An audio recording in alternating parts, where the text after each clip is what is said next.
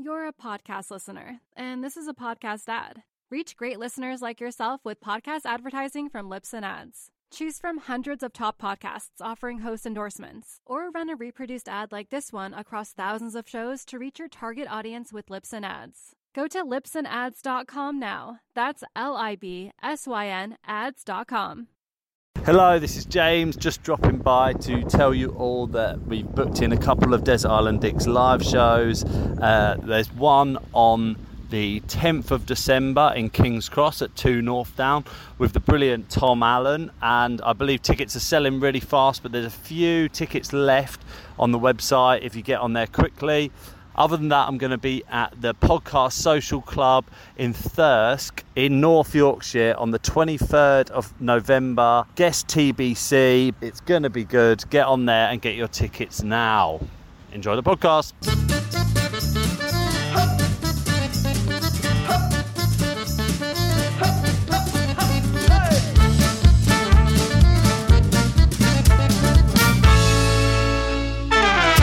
I'm James Deacon, and welcome to Desert Island Dicks, the show that sees you marooned on a desert island after a plane crash with the worst people and worst things imaginable.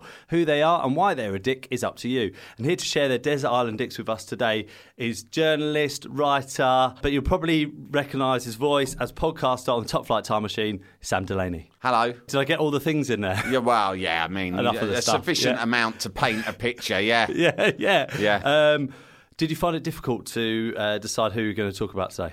A little bit because obviously, as I'm sure you get a lot. You know, I'm slightly concerned about you know upsetting people, labeling. Hmm. Like, I tend to like regard people as dicks. Like sometimes quite quietly inside. Yeah, I'll, yeah. I'll silently judge. Yeah, Although, yeah. although a lot of people who know me say I'm quite a loud person and Yeah. Mm-hmm. I speak my mind a lot, there are a lot of people who I re- who I consider to be dicks that I won't talk about being dicks. I'll smile to their face. Is what I'm saying. Uh, Yeah, yeah, They okay. don't know.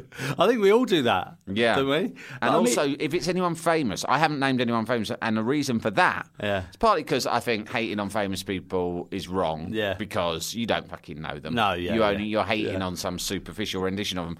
But the other thing is, is that you might encounter them. I've encountered lots of people who I badmouthed when I was younger and, and less diplomatic, and then when you come across them, it can be problematic. So Okay. I just think safer. Yeah. You'll see from my choices, most of them uh, mean that I will be legally Yeah. safe as far as I can be. I think you've made me worried for my future because I'm on every episode of this, Yeah. just condoning all of these people. Well, yeah, but you're the host, so you Yeah. could always use that as your. You go, well, yeah, you know, Yeah. I'm oiling the wheels of conversation. I don't. It's, it's, Yeah. these other my guests who are the bastards. and then in court, that's what I'll play on. Yeah, exactly. Um, Sam, who's going to be your first choice?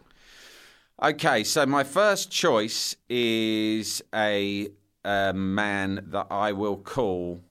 Shall I give him his real name? No, I'm not going to. All right, For the okay. reasons you say. Yeah. It's a, do you mind if I just change the name a little No, bit? no, no, we just want to hear the story. There's a te- there was a teacher at my school, and I'm going to call him Mr. Kendall, which is very close to his actual name. right. And he was a PE teacher, which is a cliche. I'm sure you, you must have had people named PE teachers before, Yeah, yeah. right? No one likes PE teachers. They're often aggressive. Not all of them, but there's always one who's aggressive and overbearing and, Mm. and is very bad for you and your self esteem. And there's a couple of stories that I can illustrate, uh, Yeah. you know, about Mr. Kendall Yeah, and yeah. how he had a long lasting effect on my psyche Wow. and cast a shadow over my time at school. Right. In the fifth year at my school, I went to a normal comprehensive school in southwest London, and it was fine. It was in like the, the mid to late 80s.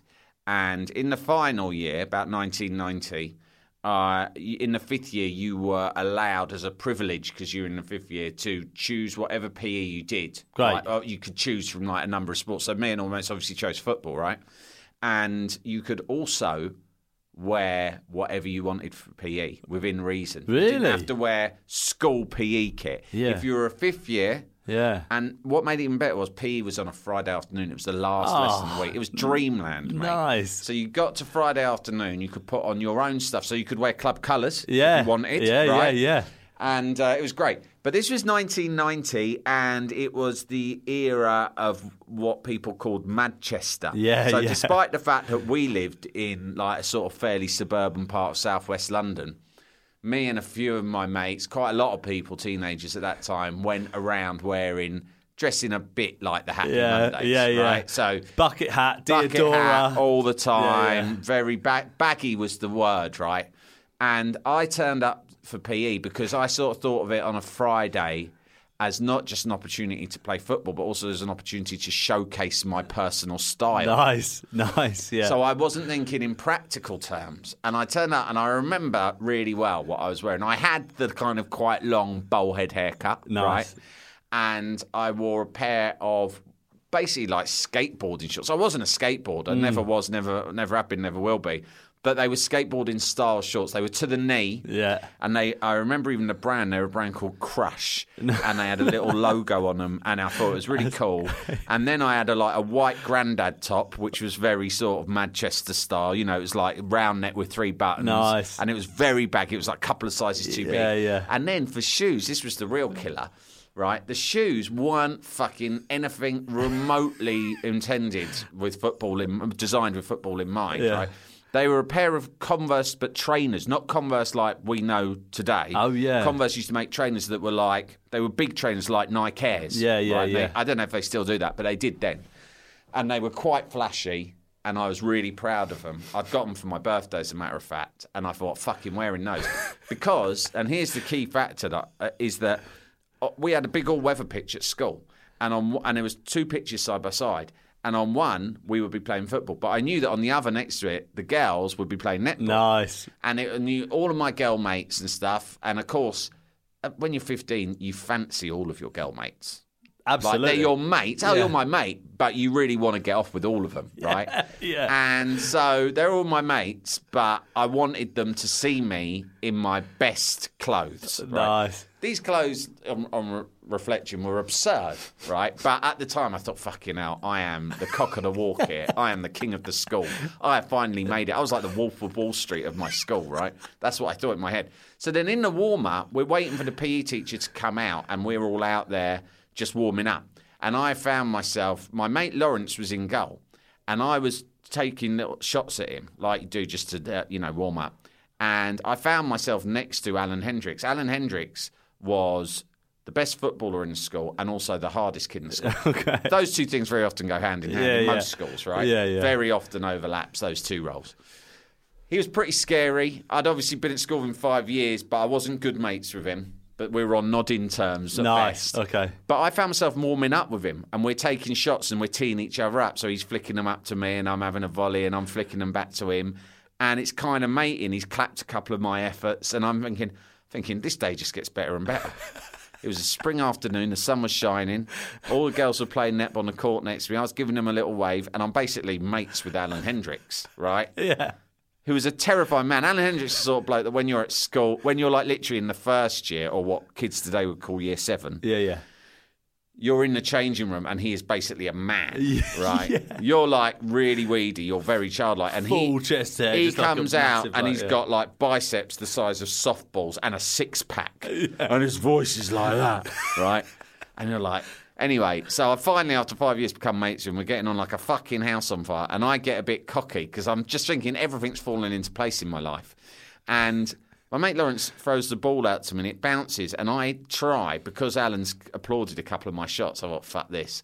I'm, I've got the Midas touch. Literally everything I hit turns to gold. So I fucking smacked this ball on the half volley, thinking this is going to go top corner, which would have been out of order anyway because I was just supposed to be warming up with Lawrence, not humiliating him. It went over the goal. And then it went over the fence, right, Oh, that, that enclosed the five-a-side pitch, and out of the school into the street, Mm. across the road, and bounced over into the allotment. So it was fucking went yeah. miles, right? Away, yeah. And Alan Hendricks has gone. I mean, any illusion I had of us being mates immediately crumbled because he went, "You fucking idiot! You, went, you fucking idiot! You kicked the ball over." I said, "Yeah, I know." And I looked around for another ball and I couldn't see one. And he went, "Go and get it." So I went, "You're right, okay." And I go to turn and walk off, and then Mr. Kendall comes out, right? Hmm. And him and him and Alan Hendricks are obviously tight. You know, like in a prison, the governor of the prison is always sort of has a, a sort of a weird, Weird friendship, yeah. with the top boy in the Yeah, prison. yeah. That's what Mr. Kendall and Alan Hendricks were like. They had an understanding. They respected each other as equals. Yeah, yeah. And I walk away, and they both sort of say in unison, "Where the fuck are you going?" I said, "I'm going to get the ball." Uh. Because my intention was to leave the pitch, walk out of the school, walk around in the street, get the ball. Mm. They went, "We haven't got time for that. Fucking climb over." Right? Oh no! And I was like, seriously, and it was a high fence. I'd say it was 12 feet, something Oh, like that's that. high, right? yeah. And I go, climb over. And he goes, yeah. And by this stage, all the other lads, including lots of them like mates, are all looking at me like, yeah, fucking climb over, Sam. We, we want to get the game started. No. You kick the ball. I don't know why no one could conjure another ball. But I've gone, all right, fine. I, I want to play it cool. I don't want to say in front of all of them, oh, I don't want to don't climb over this It's really fence." high. Yeah, yeah. So I go, fine, all right, I'll climb over. So I climb up the fence quite quick. I was quite pleased because I was under a lot of pressure. Everyone's asking, "I fucking hurry up, like that. Loads Yeah. of pressure. I get to the top. I swing one leg over, and because these really baggy, Oh, uh, no. tracksuity kind of skateboarder shorts, right? They get hooked onto a bit of wire. It was a wire fence. They get hooked quite badly onto the wire, so I can't move my leg. I have to un. I have to basically pull the shorts off this wire, and they've come hooked off. But to do that, I need both hands. Shit. I can't do it one-handed, and if I take two hands off, I wobble and fall, fall, yeah, from yeah. a from a great height. Yeah. But no one can see what the problem is because the hook has happened. It's you know it's a little hook. They're down on the bottom. Yeah, they yeah. can't see it, and they're going, "What are you doing?" And I'm just sitting, straddling the top of this fence, really high up. What the fuck are you doing? I said, "I'm stuck." What do you mean you're stuck? And Mr. Kendall's going, really humiliating me in front of everyone. Oh, By this stage, all the lads, so there's like Oh, 15 no. lads standing around, all looking up, going, fuck's sake, Sam. And Mr. Kendall, rather than help me out, I said, Sir, I'm stuck. My shorts have got caught. Can you come up and help me? He went, Your shorts got caught. Well, that serves you bloody right, doesn't it? But wearing those stupid shorts to PE, they're completely inappropriate. You look like a wally. He went, and the trainers are inappropriate as well, which is why you probably belted it out in the first place. This is all your fault. You can stay up there. We're getting the game started. He goes to another kid, go and get another ball from the cupboard, which he could have done in the first place. Someone runs off, gets the ball. I'm not joking. I'm sat on the top of a fence, right, for the whole hour as they're No. playing the game, watching from behind the goal, thinking, how will I ever get down? But what makes it worse is all the girls are playing netball, and they No. eventually spot me because I'm like a prized turkey, right, up on the top of the fence in this outfit. And they're stopping and going, Sam, Sam, what are you doing? What are you doing up there? And I'm going, oh, all right, just watching the game. and they're going, why are you watching it right there? I said, good view up here. Why aren't you playing? Injured. I'm trying to say that I Trying to was be as casual injured, as so I possible. decided to change into my kit and then climb up a massive fence to watch my mates play football. At the end of the game, they all go, and I'm going to Mr. Kendall, can you help me down now? And he just laughed, shook his head, and went in. And then they all went in. I, I was pissed off with everyone, to be honest. I Yeah. mean, could take them all to the dickhead island Yeah. because Yeah. even my mates were like, "No, I don't." It was almost like I'd become toxic. Yeah, yeah. Do you know what I mean? They right. didn't want to come near They me. didn't want to know. And then. I got one mate, and he, he was a good mate, and I, he still is a mate, and I he uh, he came back. He came back for me. It's like a war story. Nice, yeah. He, he'd gone in the change room, and then when he came out, showered and changed. I was then, like literally, the sun was setting, and I was thinking, well, what happens? I kept once in a while letting go to try and unhook myself, but then immediately grabbing on again. Oh, fucking hell, I'm going down right? And I just didn't know what I was going to do. And uh, in the end, he came back like a hero. Joe, Nice. Joe Challenge. He comes back, climbs up the fence, and unhooks me. And he went, and I went, I'm sorry, mate. And he just shrugged like, fucking hell, mate. I mean, It's the most embarrassing thing I've ever I, seen. I hope you, I hope you understand that I had to come back and do this when everyone else had gone. I didn't want to be seen near you. So, Oh, anyway, my God. And then, and then I don't know if we've got time for another because I mean, Mr. Kendall, there was various things like that. I don't think he ever particularly liked me. I wasn't unsporty, but I wasn't particularly sporty, and a lot. he was the sort of PE teacher only liked you if you were one of the eleven Right, best yeah, players yeah, in yeah. school. The other most embarrassing incident that happened to me at school, he was also complicit in, which was I used to also really like doing drama, Mm. and I really looked forward to it. And one week I turned out, and obviously the drama teacher was really nice and a laugh, and I quite yeah. fancied her. Yeah. And but one week I turned out, and she was ill, so they'd put Mr. Kendall in charge. Oh, of it. Oh, he was like the least appropriate Shit. bloke to be Yeah. in charge of drama. He's like, drama? What's this? Mucking about? Yeah. Pretending to be people you're not? It's bloody nonsense, right? And I'm like, oh.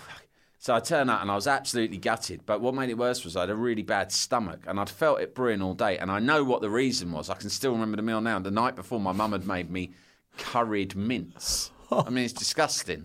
She, I think she, we didn't have much in, and she just got some mince and thought I'll just put curry spices in it. It was disgusting. and it had a bad effect on me. I don't know whether the mince was bad or oh, something. man.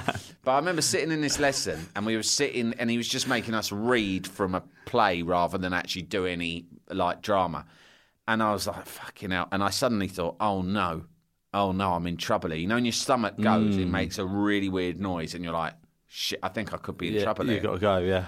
And of course, I don't know what it was like at your school, but I know that a lot of people said, especially back in those days, schools were pretty derelict, and everyone pretty much had a rule that you never did a shit at school. No. Yeah. ever. No. No. No. For various reasons. Yeah, but nasty just- in there, yeah. You would you would probably sh- rather shit your pants Yeah. than shit at school. Yeah. So I've stuck my hand up and said, So I've got to go to the toilet. And he just didn't like me, so he's just being an idiot, going, Well, you can wait.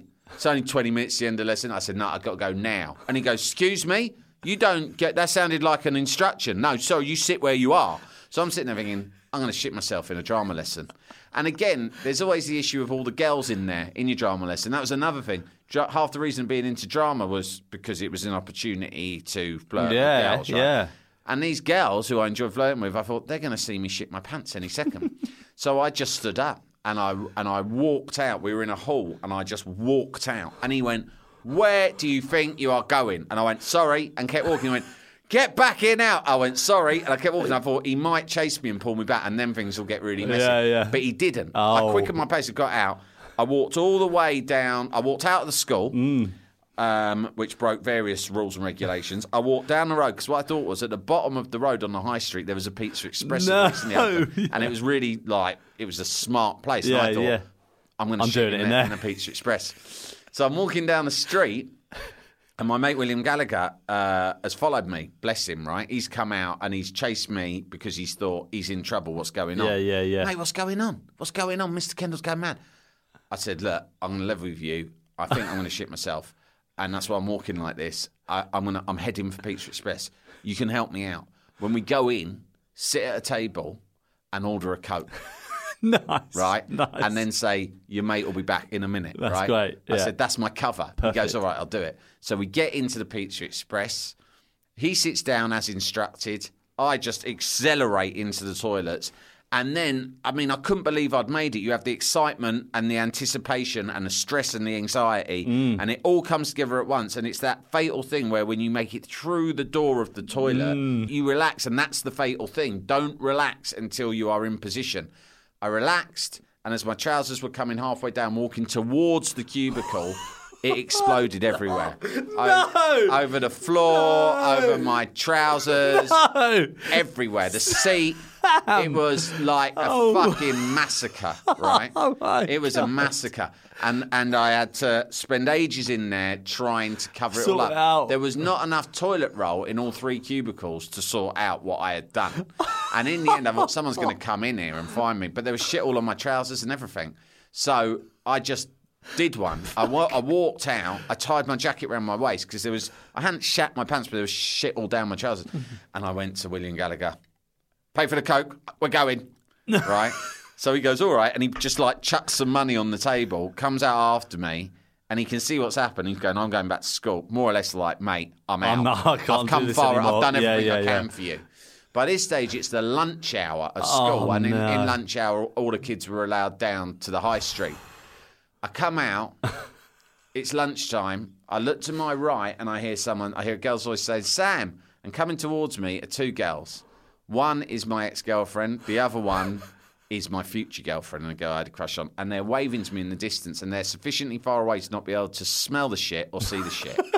and they're saying, "Wait for us." Right. Meanwhile, I look behind me and I see the staff of Pizza Express hurriedly go into the bathroom because they know something's up. No, They've yeah. seen the two school kids come in, one goes to the toilet for 10 And then minutes leg it and then just Yeah, fuck off. yeah. So I'm thinking, they're going to come for me any second. And meanwhile, these girls are coming towards me. A 33 bus pulled up inside, uh, uh, up in front of me. I just fucking jumped on it, got a ticket, and went home. Did you? And the girls were like, "What?" And as the bus pulled away, I also saw the Pizza Express staff come out of the toilet looking disgusted and outraged. And it felt great, felt like a prison break. yeah, it's amazing. I was just disappearing down the street, and I went home, even though it's halfway through a school day, and I called my mum at work. I went, Mum, I've come home, uh, and I didn't ask to, so you're going to have to tell, tell the school and make something up, call them up, make something up. She went, All right, I will. Just out of interest, why did you go home? And I went, because I shat myself. and she just went, fair enough, see you later. and that was bloody Mr. Kendall. That's mental. Because if he hadn't been That such is a so dickhead, good. if he hadn't been such a bastard, Oh, I would man. have made it there in better time. You would have, yeah. So yeah. there's two big, significant humiliations in my life, Mm. and I feel that he was complicit in both of them. Oh, my god. and God, he yeah. would not be a nice person to be on a desert island. yeah, he definitely would. He have. was a formative dick in my life. I'm so glad you got to tell that second story. Jesus, that's like something out of a film. That's so Yeah, good. yeah, yeah. Amazing. Mr. Kendall's going to be your first choice. Who's going to be second choice? Uh, there was a guy called Archie Buchanan who was my mum's boyfriend when I was about between the ages of I think about nine and eleven. Okay. and he was a Scotsman. Hmm. He was a milkman, Right.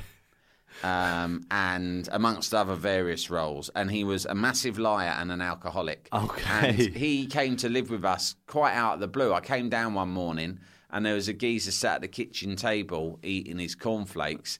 And it and I said, Who's this? And she said, This is Archie. He's going to be staying with us for a few days. And I know there's all these cliched jokes about your mum getting off with a milkman, but our milkman actually moved in with us, effectively. Right.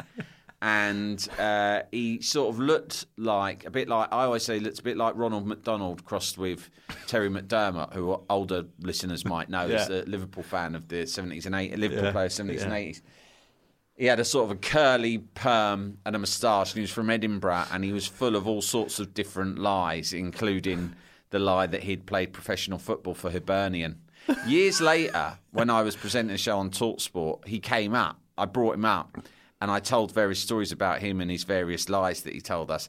And and the, guy Paul Hawksbee, who I was presenting with, said, "Oh, well, if there's any listeners out there who remember a player called Archie Buchanan of the 70s or 80s playing for Hibernian, give us a call." So everyone went into action like the hive mind, and it turned out there was an Archie Buchanan who played for Hibernian. And I thought, shit, all these Maybe years, did. me and my brothers thought he was alive. Maybe he wasn't. Turns out he played for them in the early 1930s, which then made me think that this guy wasn't called Archie Buchanan at all, and he was an identity Oh, thief. my The sort of God. who goes to a, a graveyard and chooses an identity, Oh my god. which you wouldn't necessarily put past him. But yeah, Archie Buchanan uh, was not a, a pleasant person to live with. He wasn't an abusive man. no. I mean, he he was he was mean to my brothers who were older than me. And like for instance, one night he was on his way home from the chippy, and he walked into the pub. He was supposed to be bringing a kebab home for my mum, and he walked into the pub on his way home with the kebabs and bumped into my oldest brother and his best mates. And came over and insisted on buying them all some whiskies and chatting to them. But he was a drunken, aggressive Scotsman. And so he soon started being quite aggressive with them Oh, no. and with my brother. And when they pushed back a little bit, he grabbed the leg of my brother's best mate Lee, and and he was wearing shorts, and he pulled the leg up to his mouth and took a bite out of it. What? Yeah. No Yeah. way. And then he said to my brother, "Right, you're coming home with me," and he, he- you know, or things are going to get worse. So my brother went home with him, and like, gave, and then when they got in, he he he threw the bag of by now cold kebabs to my mum. And said, I got you a favourite and I brought your son home with you too. Don't say I didn't do anything for you. I'm just away to the toilet. And he went up to the toilet and um, never came down again. Just was like, you know, fell asleep, which was quite standard for him. I'm making this sound really depressing. Yeah, it sounds like- I have to. I have to tell you that you have to paint the picture. it's yeah. funny. It's funny to us now, and even at the time, my brothers. I talked to them about, it, and they were they're all quite. I've got three older brothers, and they're all, there's quite a big gap between me and them, and so they were teenagers, and they now when they talk about it, they go, it was awful. We hated him. He was a dickhead. But to my mind, he just seemed quite a laugh. I didn't really understand he was an alcoholic. I just thought he often took me to the pub and bought me crisps and appetizer So yeah, as a nine-year-old, you're like, "Pfft, in the end, the reason he left was because my uh, the, my while he was a milkman, my one of my brothers was a postman, Right. and he would work quite weird shifts at the central West End Central sorting office, and he came home. Um, from his shift around the same time as Archie would come home from his milkman shift, and they'd both see each other mid morning. Right. And my brother came home all the way from, from the West End on his motorbike, thinking all the way, I've got some lovely raspberry ripple ice cream in the freezer that I can have as a treat when I get in. Nice. So he came in, and Archie was already there, sat in front of the to- in front of the telly, Uh, but his ice cream was missing from the freezer. Oh. So he went in and he said to Archie, Have you nicked my fucking ice cream? And Archie went, I've no idea what you're talking about, son. You shouldn't make accusations like that unless you've got evidence. And he went, You got, I can see it all in your fucking moustache, you bastard. And then they had a confrontation. Archie punched my brother. My brother grabbed a carving knife, chased him around the house for a bit, and in the end, he just disappeared and we never saw him again. That was it. Yeah. Wow. So that was the end of that desert island, Dick. Yeah. yeah. And Oh uh, my god! What yeah. about his stuff? Did he have stuff in the house? He just. I, I it think we never saw him again. Oh, he right. might have had diplomatic talks with my mother Right, yeah. and come and had his stuff, or she would have Yeah, thrown yeah, out on the street or Right. whatever. But it's funny because you know who knows. I said to my mum once. My mum's now happily married to a man who isn't an alcoholic Mm. or a liar. And I said to her, she has a much nicer life now. And I said, it's weird. I mean, he lived with us a couple of years. You must have been quite fond of him. Did you ever think you loved him? She went, yeah, I suppose I did for a while. And I said, it's funny how these things end. I mean, that like it could have been love, but it was ended over a dispute over some raspberry ripple ice cream. That was it. Just ended that day. That was it. A fight Yeah. between a postman and a milkman. Wow. Yeah. Oh my god. Well, so there you go. he's my second dick. Archie Buchanan. As if I reckon you might be right. He might have walked through a graveyard at home, Mm. Yeah. saw his name, and been like, "Oh, he played for Hibernian. Hibs." Yeah, and it's just like I'm just going to nick his identity. Yeah, because he's the sort. He was a dodgy bloke. There was Yeah. always some. There was, he was There's always up something to going things on. that were nefarious, Yeah. and I can imagine he might have been on the run. Yeah. No one knew the circumstances under which he'd decided to arrive in London from Edinburgh. Right, yeah. Uh, maybe it was a tax situation. I don't know. But if he, on top of that he was a Hibs fan, Mm. Yeah. and he thought, well, I'll double up. I need a new identity anyway. I might as well choose someone. What would be my dream life? Yeah, Probably playing right, for Hibs. football. Yeah, yeah, yeah. So what I'll do is I'll find out the name of a dead Hibs player and I'll go and live under that identity in London and adopt a new family, which is what he did, and it succeeded for a couple of years until the Raspberry Ripple incident. oh my god. Yeah. Archie Buchanan. Real name or maybe not. um, thank you very much, Sam. And who's going to be a third choice? Third choice, uh, again, tapping into things that happened around the same time in my youth. There was one night we had a knock at the door. My mum answered it, and it was really sad actually. It was her mate, hmm. and who she knew from work, who'd had a big falling out with her husband. And I don't know whether things had got violent or what, but she had turned up unannounced in the middle of the night because it was, you know, pre mobile phones, so you couldn't always get in touch with people. And she had her little son, and they were both very upset. Right. And my mum knew her a little bit, but my mum was the sort of person we often had waifs and strays stay in the house because my mum's very sort of compassionate, caring person. So ours would be the sort of house if someone had a problem, they'd often come to. So she knocks on the door, it's very late, and says, I didn't know where else to go. I don't have any other friends in the area. Can you put me up? We've had to get out of the house. It's it. Oh We're God. finished. Right, and I brought, and with her, she had a young son. I was about 11, and this kid was probably about eight, and his name was Leighton. Right. And he seemed upset. And my mum said, Leighton's going to be sleeping in your room tonight Right. on, on like as his sleeping bag or whatever. I went, all right, fine. And she took me outside. She went, be kind to him because obviously He's going he's very upset. Yeah, yeah. His parents have had a massive row. His mum's dragged him out home in the middle of the night and they've, they've effectively run away. And I understood that as an 11 year old. I had a heart then, Yeah. so some semblance of a heart. Obviously, you know, you don't have a massive heart when you're an 11 year old boy, but I had some. I went, yeah, okay, fair enough. I was from a broken home myself, so I had some compassion and sympathy. Um, and so for the first couple of days, I sort of tolerated him. Yeah. But I'd always been the youngest brother in the house, and I didn't know what it was like to have a younger brother. And a bit like Leighton was a dick. He was a little. he? He was a little Was dickhead. he? He was an arsehole. he was antagonistic. He uh, he was obnoxious. Oh, no. He was bratty, and it was one of those situations where he'd suddenly moved in out of the blue onto my territory. Hmm. They were supposed to be staying for a couple of nights. It turned into a couple of months, and I pr- pretty much had a full time younger brother. And what made it worse was any time that he would do it was the classic sort of it'd antagonise you, would be pinching you or something, or nicking your ice cream. And then when you retaliated, my mum, his mum, and anyone else in attendance, including my older brothers, would go, Why don't you leave Leighton alone, you bully? And I'd be like, Oh. just because his mum and dad are split up, it doesn't mean that he's not a dick. He's still a dick. One time, me and him were having a little Barney in an argument, and my brothers, in fact, they did this a few times, would relish giving him a free slap. You know, when you give someone a free slap. Yeah. So they'd go, "You're out of order. You're bullying him." I go, "I'm not bullying him. He's bullying me." And they'd go, "No, you're out of order." Leighton, come and have a free slap on Sam. And I'd be like, "What? The injustice of it. He started it. No, come on, Leighton, come and have a Free free slap on. Sam because he's bigger than you, so it's not fair." So my brothers would hold my hands behind my back, and Leighton would give me a free slap round the slap. face. The humiliation of it. I bet he loved it as well. Oh, he loved it. He loved it. It was a nightmare these few months that they lived with us. And anyway, the worst thing he did was when they finally left. I can't remember they'd got their own flat sorted or whatever. And I thought, thank fuck for this. And when they left, I saw him take several Star Wars figures out of my toy cupboard No. and shoved them in his pocket. And there was a lot. I mean, there was Skywalker, Boba Fett. Um, oh, the good ones. really like some good ones. Yeah, not yeah. not those ones that are just like weird minor characters from the cantina. yeah, yeah, yeah. Leading characters, right? Yeah. And some stormtroopers and all the rest of it. And he's going to the door. My mum's going, "Come and say goodbye to Leighton." And I've walked in the corridor and I've just said. Leighton has nicked my Wars figures, and she's like, "Oh, not this again!" Because it like the narrative in the house, your- the narrative in the house has become Sam's constantly making shit up about Leighton. He's got a problem with him. And I go, they're in his pocket. Look, what do you think that is bulging out of his pocket? Get him to turn his pockets out. He's walking out the house with about a dozen Star Wars oh figures. Oh, my God. He turns. In the end, they go. He, they go. All right. Or I've like wrestled them out of his pocket. Again, I'm thinking. At last, bang to rights. At last, people will see the truth. You know what my mum said? She went, Sam, you have got loads of Star Wars figures. You've been collecting them for years. You must have dozens through there in that cupboard.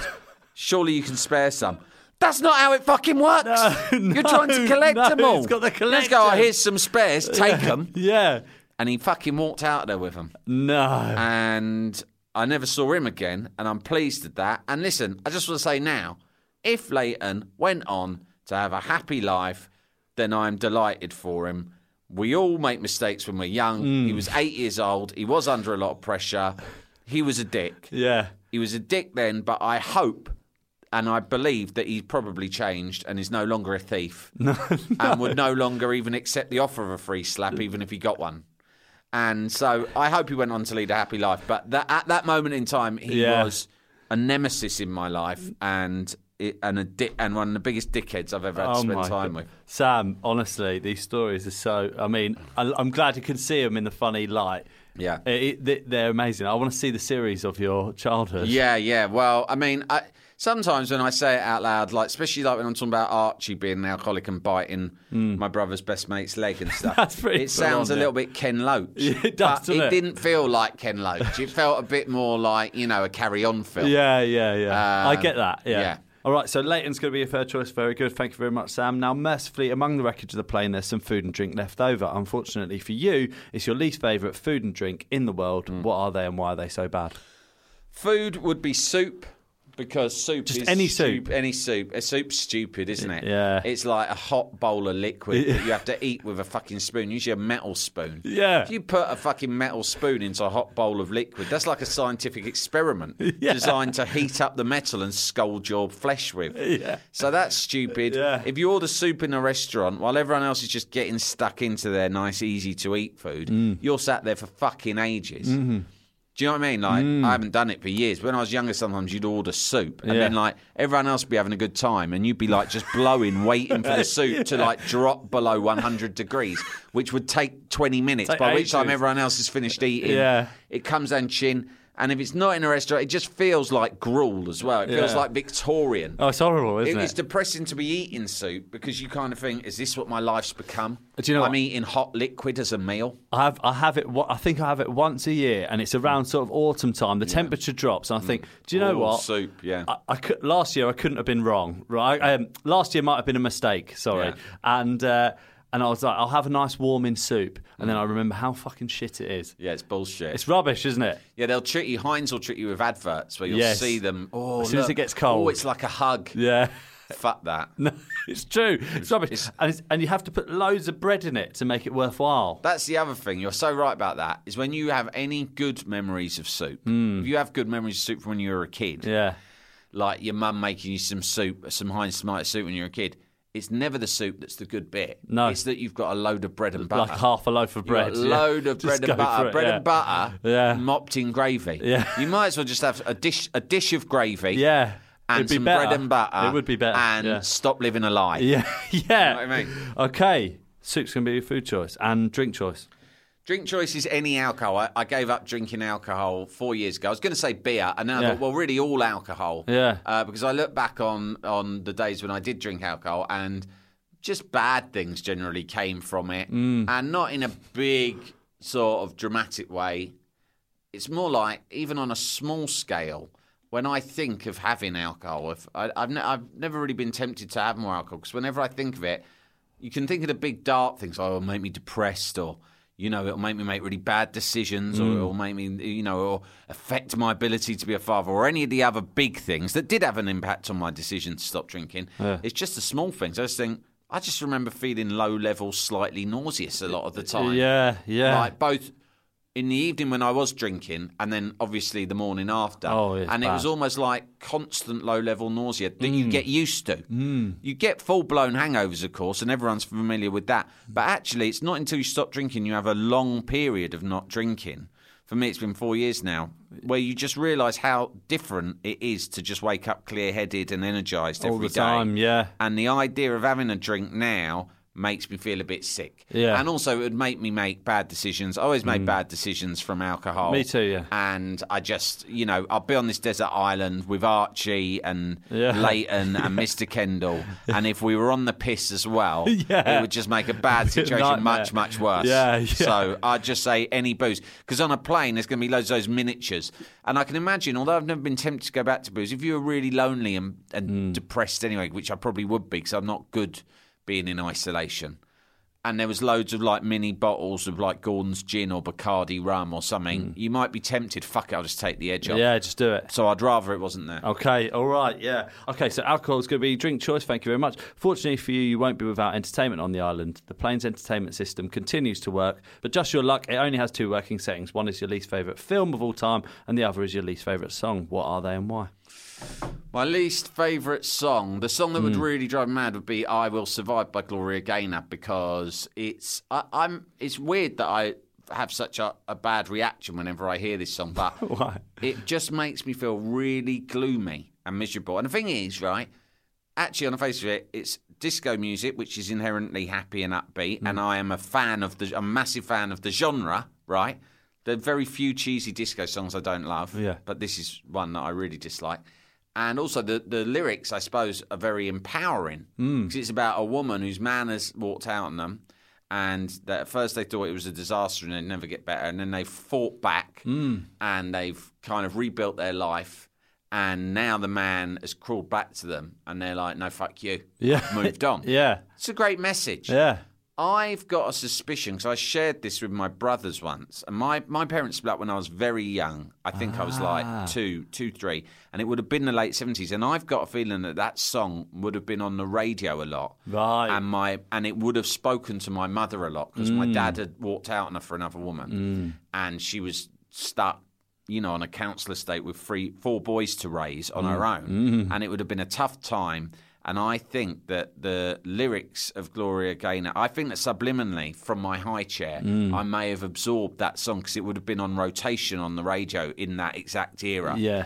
And I Will Survive, whenever I hear it, although I can look at sort of step back and think that's got all the elements of a song that I would usually like, it fills me with immense gloom immediately. Does it? Yeah, immense gloom. If you put it on now, I'd probably stop talking, which Really? you might appreciate. I'd just be like, If it comes really on the radio, sad. you changing the channel. Oh, Straight yeah. away. Yeah, I mean, like properly, like I get depressed for for reasons I can't quite. I mean, I'm analysing. You can't put your it. finger on I it, but- can't quite put my finger on it. But when that song, But first I maybe. was afraid, I was petrified. I'd be like, "Fuck, I'm gonna cry." Wow. Yeah. Oh my god. Yeah. Okay, that'd be awful on a desert island. It would, yeah. And uh, what's going to be your film choice? And the film choice is a film called Rosemary's Baby. Oh, it's horrible. Yeah, Roman Polanski horror film Yeah. from I think the late '60s. I've only seen it once, and it was a film that I watched. I found it so scary and creepy and weird that it probably had the biggest impact on me of any film I've ever seen.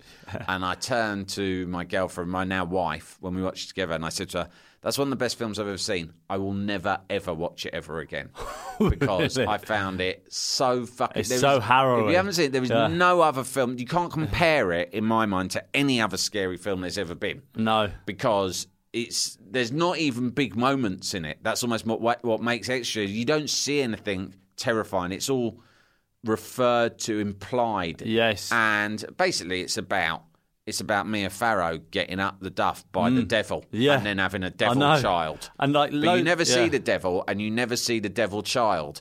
But there's something so creepy that I, I you know, again, like I will survive. If I think about it, or Mm. if I see the name of it written down, or if I see the poster of it, or something like that, because it's often referenced by people, I, I get scared just by thinking about it. Just t- talking to you now, I'm feeling Mm. Yeah, it's weird. It's- It because I've suddenly thought about feeling. the bit where she's having where the devil impregnates her. She Mm. thinks it's a dream, and I've only seen it once. So I've only got vague memories, but I think you sort of see the devil's claw. You kind of see its back moments. and its claw or something. Yeah, just a little yeah, it's horrible. And he's all yeah. hairy. Yeah, it's hairy. it's hairy. I um, I, I so actually, um, me and my wife watched it together. Um, this was some years ago, and then we moved into where we live now, and it's a masonette, right? Mm. So people live above us, next to us, diagonal. We've got people living around us all over the place. weird We old moved- couple. Well, we moved in and we'd met a few people, and it's sort of like you shake hands, Yeah. but we'd we'd watched this film, and when we moved in, I mentioned that to her, and she said she was like, "Never fucking say that again." and it's just like Oh, Yeah. put the frighteners up. Yeah, because the, the whole film is set in an apartment, and it all sort of goes and things It's going on next door. claustrophobic. Yeah, It's very claustrophobic, yeah. isn't it? I know. And the, the old couple who they become friendly with, who live across the hallway, Mm. turn out to be Satan worshippers who raise the devil and get him to have it off with, with Mia Farrow, which is a fucking the last thing. You, Terrible. talk about nightmare neighbours. Who thought of this? For, it's ridiculous, isn't It's it? a famous novel by an author whose name escapes me, who's written various other very famous scary novels. Right, of course it is. Yeah. Yeah. Okay, Rosemary's Baby, terrifying. Yeah. And finally, Sam, the island is overrun by the biggest dick of all the animals. Which animal is it and why? Okay, so I'm going to say badger. Yeah. Um, badgers are really scary and mysterious. I'm Mm. going to just real quick tell you a story about a badger. When I, went- I went to university at the University of Sussex, which is in a valley. Yeah. Right. The campus is set in a valley, and in the first year, you all lived on the campus, and everyone would, you know, you, there'd be on either side of the valley there was student accommodation, and in the and it was said that after dark, badgers roamed the valley. And people would tell scary stories about encountering the badgers. Yeah. And you'd often, being students, you'd often find yourself, you know, getting very high, smoking weed in someone's flat or digs. Yeah. And then at the end of the evening, having to walk across the valley home to your digs. And um, we'd all get very scared about, uh, you know, encountering a badger. And then Yeah. my friend, who was half Swedish, said that there was a lot of badgers in the rural areas of Sweden, and, and they were known that they were very short-sighted. So if they saw you, they'd only see you late in the dark, and then they would instinctively Attack. They would attack your Yeah. shin, and they have a vice-like grip, and they would just clamp their jaw onto your shin until they heard the bone crack, and then when they heard the crack, they would scuttle off away into the darkness. What? And he said the way in which Swedish farmers protected themselves against this when they were walking home late at night from the pub was they would put Ryvita down the front of their socks. So then if a badger came up to them and bit them, they would just hear the Ryvita crack. Is and this then, true? And then run away. Yeah. Is this true? Yeah, and What? he told us this, and you know he, he says it's true, and I've spoken to other Swedes who verified it, right? And um, after that, there was one little shop on the campus, and it was perennially sold out of Ryvita. No, Because this, this story got it got around, all the students were going Yeah. and buying Ryvita to wear a- as protection in their socks amazing. at night. Oh my god! And so I've always been suspicious of badgers ever since. Yeah. I've never seen a live badger in the wild. I've seen dead badgers. In fact, I saw one recently, which Yes. was harrowing, up close. And I've seen badgers on TV, but I've never seen a live badger in front Hmm. my eyes. But again, like Rosemary's Baby, not seeing it almost makes it more it makes it a scary. bit more scary. Yeah. It's a little hairy beast as well. Yeah, it is. One really quick story someone told me a long time ago on this podcast, and I'm not sure if it's 100% true. Badgers burrow deep, Mm. right? I don't know whether it's an urban legend or whatever, that they often will burrow down, claw their way into a coffin, and drag the body out and No. eat it. No. Yeah, I'm not kidding. This is what I got told. That is amazing. What, in teams or I solo? I don't- I've, I've no idea, but I was told that story on this. This demands further investigation. It does, doesn't it? And you've just made me even more certain that I picked the right animal. Yeah, Sam, this has been great. Thank you very much for It's coming been in. a pleasure. Thanks for having me. I imagine people are here because they um, because they already listened to Top Flight Time Machine, but Yeah. it's fantastic. If you don't, yeah, listen to it. You should listen to it. The Keane Odyssey is some of the best podcasting I've ever heard. Well, thanks. It's yeah. amazing. Do you want to tell people a little bit about it Top, if they haven't Flight, heard it? Top Flight Time Machine is basically uh, with me and Andy Dawson, who's a writer and an old friend of mine, and you might know him from Athletico Mince, Bob Mortimer. Hmm. This is his side podcast from Athletico Mince, which is not as successful, but is nevertheless popular. Its fans love it a lot. Yeah. And it was supposed to be about football. The reason it's called Top Flight Time Machine is it was supposed to be us looking back at a different Premier League season every week and reviewing it and, and being nostalgic about it. But then, as it went on, we started going in all different directions. Mm. And if you listen to it now, I would say it's gone from being 90% football, 10% other stuff to the other way around. It's, a, it's basically two middle aged men in crisis yeah. discussing like the details of the crisis that we all encounter as we get deeper into our 40s. Yeah. Fathers, Yeah. middle-aged men, Yeah. confused about the modern world. And we just sort of treat it as a little bit of therapy between the two of us. And once in a while, we mention what's going on in the football. There's sometimes some football chat. Yeah, Yeah. yeah. Oh, it's great. Honestly, it is really good. It's hilarious. Um, so definitely check it out if you haven't heard it before. Sam, if people want to find you on social media, etc., where can they find Uh, at Delaney Man is me personally, and you can find Top Flight Time Machine. Search that on Yeah. Twitter and Instagram. you? Yeah. Oh, well. one last thing. You're go- uh, you're doing some live shows. Do you, uh, is there? We are, yeah. In September and November, we are doing live shows in various different places over the country. Yeah. There are still some tickets left. And if you go to our website, which is topflighttimemachine.com, you can see all the tour, or on our Twitter, you can see all the tour dates, and you can also there's there'll be a link to buy tickets for all of them. So I think we're doing Manchester, Glasgow, Newcastle, quite a few dates in London, and then in November I think we're doing Birmingham, Liverpool, Brighton, Bristol. Great. Thank you very much, Sam. Nice one.